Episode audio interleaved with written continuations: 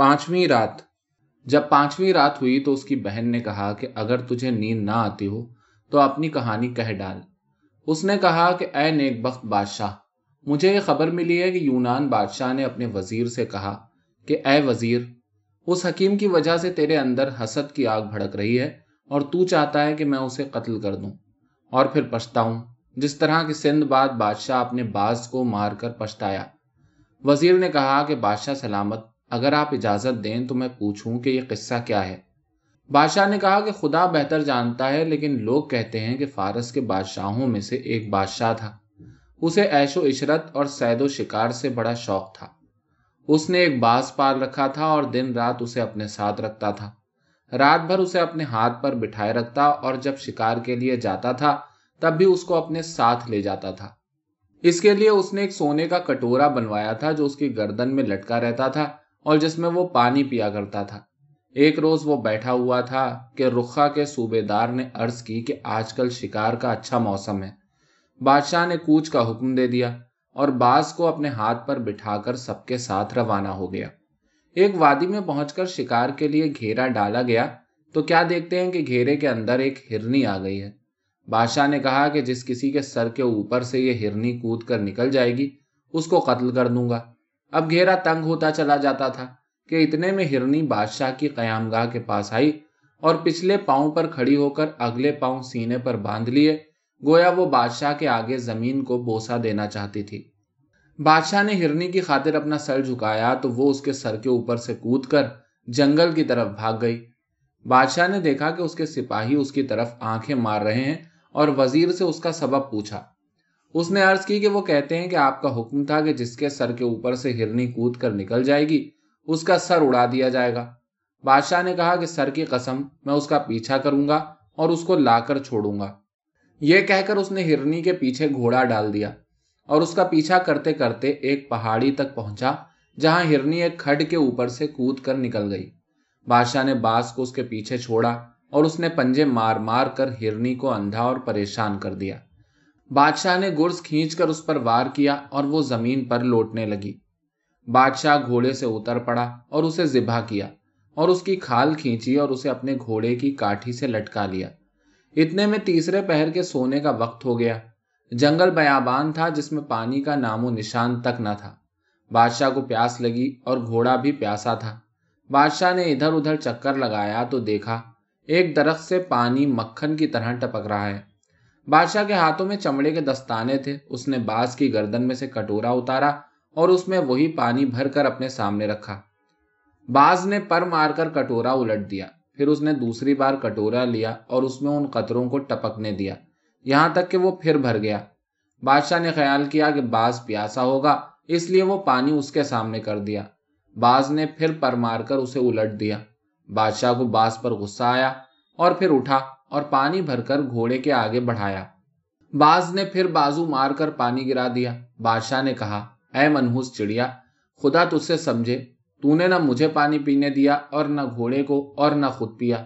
یہ کہہ کر اس نے باز پر تلوار کا ایک ہاتھ مارا کہ اس کے دونوں بازو کٹ کر گر گئے۔ باز نے اپنا سر اوپر کی طرف اٹھایا۔ گویا یہ اشارہ کیا کہ اوپر دیکھ کیا ہے۔ بادشاہ نے نظر اوپر اٹھائی تو کیا دیکھتا ہے کہ درخت کے اوپر کالے سانپ کے بچے ہیں؟ اور یہ پانی انہی کا زہر، بادشاہ باز کے بازو کٹنے پر بہت پچھتایا اور اٹھ کھڑا ہوا اور ہرنی کو لے کر چل دیا۔ خیمہ گاہ میں پہنچ کر اس نے ہرنی اپنے باورچی کو دی کہ اسے لے جا کر تلّا۔ بادشاہ کرسی پر بیٹھا ہوا تھا اور باز اس کے ہاتھ پر۔ باز نے ایک ہچکی لی اور فوراً دم توڑ دیا۔ بادشاہ رنج اور افسوس کے مارے چلانے لگا کہ ہائے، جس باز نے میری جان بچائی ہے، میں نے اسے خود مار ڈالا۔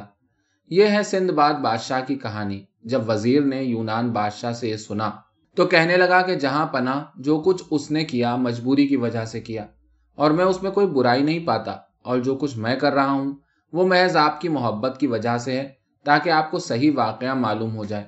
ورنہ آپ بھی یوں ہی تباہ ہو جائیں گے جس طرح وہ وزیر ہوا جس نے شہزادے کے ساتھ دغا بازی کی تھی۔ یونان بادشاہ نے پوچھا کہ وہ کس طرح؟ وزیر نے کہا کہ جہاں پناہ سنیے، ایک بادشاہ تھا۔ اس کا ایک وزیر تھا اور ایک شہزادہ۔ شہزادے کو سید و شکار کا بڑا شوق تھا اور اس کے باپ کا وزیر ہر وقت اس کے ساتھ رہتا۔ کیونکہ بادشاہ کا حکم تھا کہ جہاں کہیں بھی شہزادہ جائے، وہ اس کا ساتھ نہ چھوڑے۔ ایک دن کا واقعہ ہے کہ شہزادہ شکار کے لیے نکلا اور وزیر اس کے ہمراہ تھا۔ راہ میں انہیں ایک بڑا جنگلی جانور دکھائی دیا۔ وزیر نے کہا کہ لیجیے وہ جنگلی جانور ہے، اسے ماریے۔ شہزادے نے اس کا پیچھا کیا، یہاں تک کہ وہ وزیر کی نظر سے غائب ہو گیا۔ اور وہ جانور اس کی نظر سے غائب ہو کر جنگل میں چلتا ہوا، اور کچھ پتا نہ ملا کہ وہ کہاں چلا گیا۔ اب وہ کیا دیکھتا ہے کہ راہ کے کنارے ایک نوجوان لڑکی بیٹھی رو رہی ہے۔ شہزادے نے پوچھا کہ تو کون ہے؟ اس نے کہا کہ میں ہندوستان کے ایک راجا کی بیٹی ہوں۔ میں اس جنگل میں سفر کر رہی تھی کہ مجھے نیند آ گئی اور بے ہوشی کی حالت میں میں اپنی سواری پر سے گر پڑی اور اب اکیلی اور پریشان پھر رہی ہوں۔ یہ سن کر شہزادے کو ترس آیا اور اسے اپنی سواری پر پیچھے بٹھا لیا اور آگے چل دیا۔ جب وہ ایک کھنڈر کے پاس پہنچے تو لڑکی نے کہا کہ، اے آقا، میں اپنی حاجت رفع کرنا چاہتی ہوں۔ شہزادے نے اسے کھنڈر کے قریب اتار دیا۔ جب اسے وہاں دیر لگی تو شہزادہ سمجھا کہ بڑی سست ہے اور فوراً اس کے پیچھے پہنچا۔ وہ تو اس سے واقف نہ تھا، لیکن یہاں آ کر اسے معلوم ہوا کہ وہ چڑیل ہے۔ وہ اپنے بچوں سے کہہ رہی تھی کہ، اے بچوں، میں آج تمہارے لیے ایک موٹا تازہ نوجوان لڑکا لائی ہوں۔ انہوں نے کہا کہ اماں اسے ضرور لا، تاکہ ہم اسے اپنے پیٹ کے اندر چرنے بھیجیں۔ جب شہزادے نے ان کی یہ باتیں سنی تو اسے اپنی موت آنکھوں کے سامنے نظر آنے لگی اور اس کے پٹھے تھر تھر کانپنے لگے اور وہ اپنی موت سے ڈرا اور جھٹ واپس آ گیا۔ اتنے میں چڑائل بھی باہر آئی اور دیکھا کہ وہ ڈر کے مارے کانپ رہا ہے اور کہا کہ تو کیوں ڈر رہا ہے؟ شہزادے نے جواب دیا کہ میرا ایک دشمن ہے اور مجھے اس سے ڈر لگتا ہے۔ چڑیل نے کہا کہ تو تو اپنے آپ کو شہزادہ کہتا ہے نا۔ اس نے کہا کہ ہاں۔ اس چڑیل نے کہا کہ تو اسے روپیہ پیسہ دے کر راضی کیوں نہیں کر لیتا۔ اس نے کہا کہ وہ روپے پیسے سے راضی نہیں ہوتا، بلکہ جان مانگتا ہے۔ میں اپنے آپ کو مظلوم سمجھ کر اس سے ڈرتا ہوں۔ اس نے کہا کہ اگر اپنے آپ کو مظلوم سمجھتا ہے تو خدا سے مدد مانگ کہ وہ تجھے مخدوش دشمن کے شر سے بچائے۔ شہزادے نے اپنا سر آسمان کی طرف اٹھایا اور دعا مانگنے لگا۔ کہ خدا بندہ جو پریشان حالوں کی دعا قبول کرتا ہے اور برائیوں کو دور کرتا ہے۔ اے میرے مولا، مجھے دشمن پر فتح دے اور اس سے میرا پیچھا چھڑا۔ تو جو کچھ چاہے کر سکتا ہے۔ جب چڑیل نے اس کی دعا سنی تو وہ چلتی ہوئی۔ شہزادہ اپنے باپ کے پاس واپس گیا اور وزیر کا سارا ماجرا بیان کیا۔ بادشاہ نے وزیر کو بلایا اور اسے قتل کر دیا۔ جہاں پنا اگر آپ بھی اس حکیم پر بھروسہ کریں گے تو وہ آپ کو بری موت مارے گا۔ جسے آپ نے مقرب بنایا اور جس کے ساتھ بھلائی کی ہے، وہ آپ کے مارنے کے پیچھے ہاتھ دھو کر پڑا ہے۔ آپ کو معلوم ہے کہ اس نے ایک دوا آپ کے ہاتھ میں دی اور اس بیرونی علاج سے آپ اچھے ہو گئے۔ آپ یقین کیجیے کہ اسی طرح وہ آپ کو مار بھی سکتا ہے۔ یونان بادشاہ نے کہا کہ، وزیر، تو سچ کہتا ہے۔ اے ناسا وزیر، یہی ہونے والا ہے۔ ہو نہ ہو، یہ حکیم میرے قتل کرنے کے لیے جاسوس بن کر آیا ہے۔ اگر وہ یہ کر سکتا ہے کہ ایک چیز میرے ہاتھ میں دے کر مجھے اچھا کر دیا تو وہ یہ بھی کر سکتا ہے کہ کوئی چیز سنگھا کر مجھے مار ڈالے۔ پھر اس نے کہا کہ اے وزیر، اب کیا کیا جائے؟ وزیر نے کہا کہ اسے بلوا بھیجیے اور جب وہ آئے تو اس کی گردن مار دیجیے۔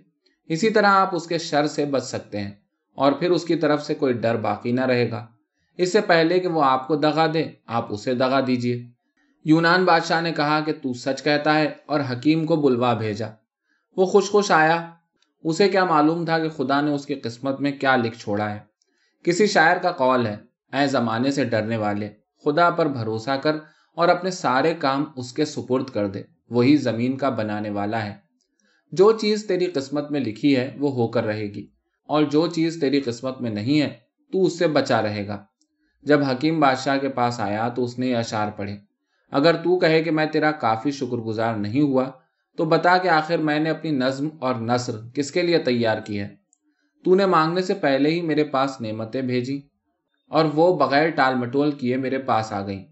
پھر میں تیری تعریف کیوں کر نہ کروں اور پوشیدہ اور اعلانیہ تیری بخششوں کے گیت کیوں نہ گاؤں؟ اور اسی مضمون کے یہ اشار پڑھے اپنے رنج و غم کو خیال میں متلا اور اپنے سارے کام قضاء و قدر کے سپرد کر دے۔ موجودہ فائدے سے خوش ہو اور گزری ہوئی باتیں سب بھول جا۔ بہت سی تکلیف دہ باتیں ایسی ہوتی ہیں کہ آگے چل کر ان سے خوشی حاصل ہوتی ہے۔ خدا جو چاہتا ہے وہی ہوتا ہے۔ اس لیے تیرا کسی چیز کی خواہش کرنا بے فائدہ ہے۔ اور اسی مضمون کے یہ اشار پڑھے اپنے سارے کام اس کے سپرد کر دے جو ذرا ذرا سی بات جانتا ہے اور دنیا والوں سے اپنا دل پریشان مت کر۔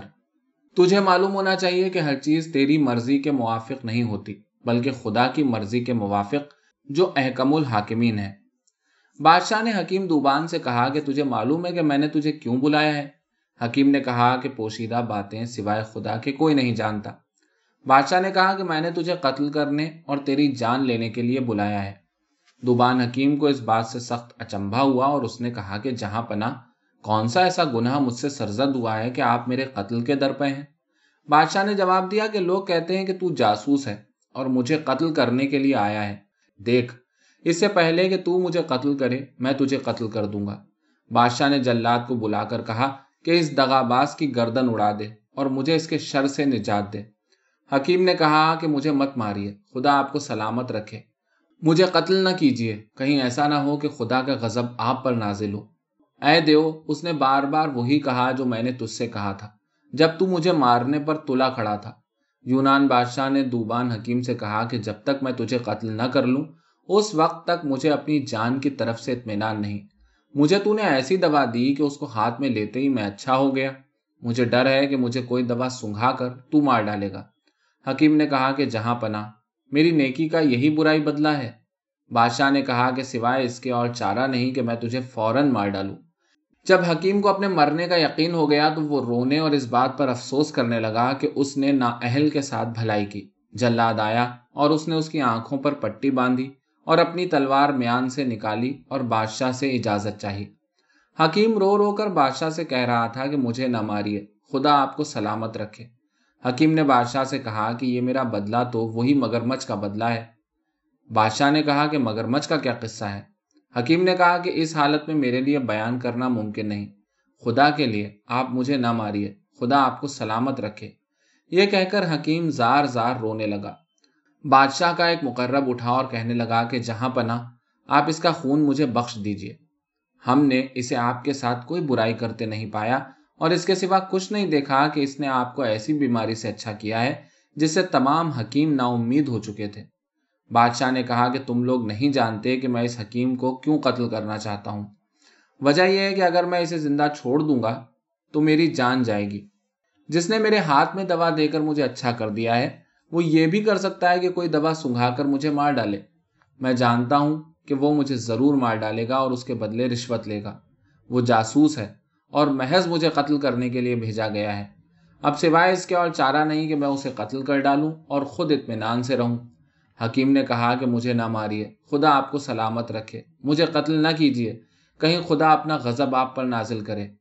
اے دیو، جب حکیم کو یقین آ گیا کہ بادشاہ اسے بے قتل کیے نہ چھوڑے گا تو اس نے کہا کہ بادشاہ سلامت، اگر آپ مارنا ہی چاہتے ہیں، تو اتنی مہلت دیجیے کہ میں گھر جا کر اپنے گھر والوں اور پڑوسیوں سے اپنی تجہیز و تکفین کے متعلق انتظام کراؤں اور اپنے قرضے اتار آؤں اور طب کی کتابیں لوگوں کے سپرد کراؤں۔ میرے پاس ایک خاص کتاب ہے، وہ میں آپ کے کتب خانے کی نظر کروں گا۔ بادشاہ نے پوچھا کہ اس کتاب میں کیا ہے؟ اس نے جواب دیا کہ اس کتاب میں بے شمار چیزیں ہیں اور سب سے چھوٹی چیز اس میں یہ ہے کہ جب آپ میرا سر کاٹ چکے تو اس کتاب کے تین ورق الٹیے اور بائیں صفحے کی تین سطریں پڑھیے، تو میرا سر آپ سے باتیں کرے گا اور آپ کے تمام سوالات کے جواب دے گا۔ بادشاہ کو اس پر بڑا اچمبا ہوا اور خوشی کے مارے پھڑک گیا اور کہنے لگا کہ، اے حکیم، جب میں تیرا سر کاٹ ڈالوں گا، تو کیا تو مجھ سے باتیں کرے گا؟ اس نے کہا کہ جی ہاں۔ بادشاہ نے کہا کہ، یہ بڑی نرالی بات ہے۔ پھر بادشاہ نے پہرے کے ساتھ اسے روانہ کیا۔ حکیم گھر پہنچ کر اس روز اپنی تمام ضروریات چکانے میں مشغول رہا اور دوسرے روز وہ دربار میں آیا اور تمام عمرہ اور وزرا اور خدام اور نواب اور رواسا سب حاضر ہوئے اور ان سے دربار گلزار ہو گیا۔ جب حکیم بادشاہ کے سامنے پہرے کے ساتھ کھڑا ہوا تو اس کے ہاتھ میں ایک پرانی کتاب تھی اور ایک سرما دانی جس کے اندر معطر سفوف تھا۔ وہ بیٹھ گیا اور کہا کہ ایک سینی لاؤ۔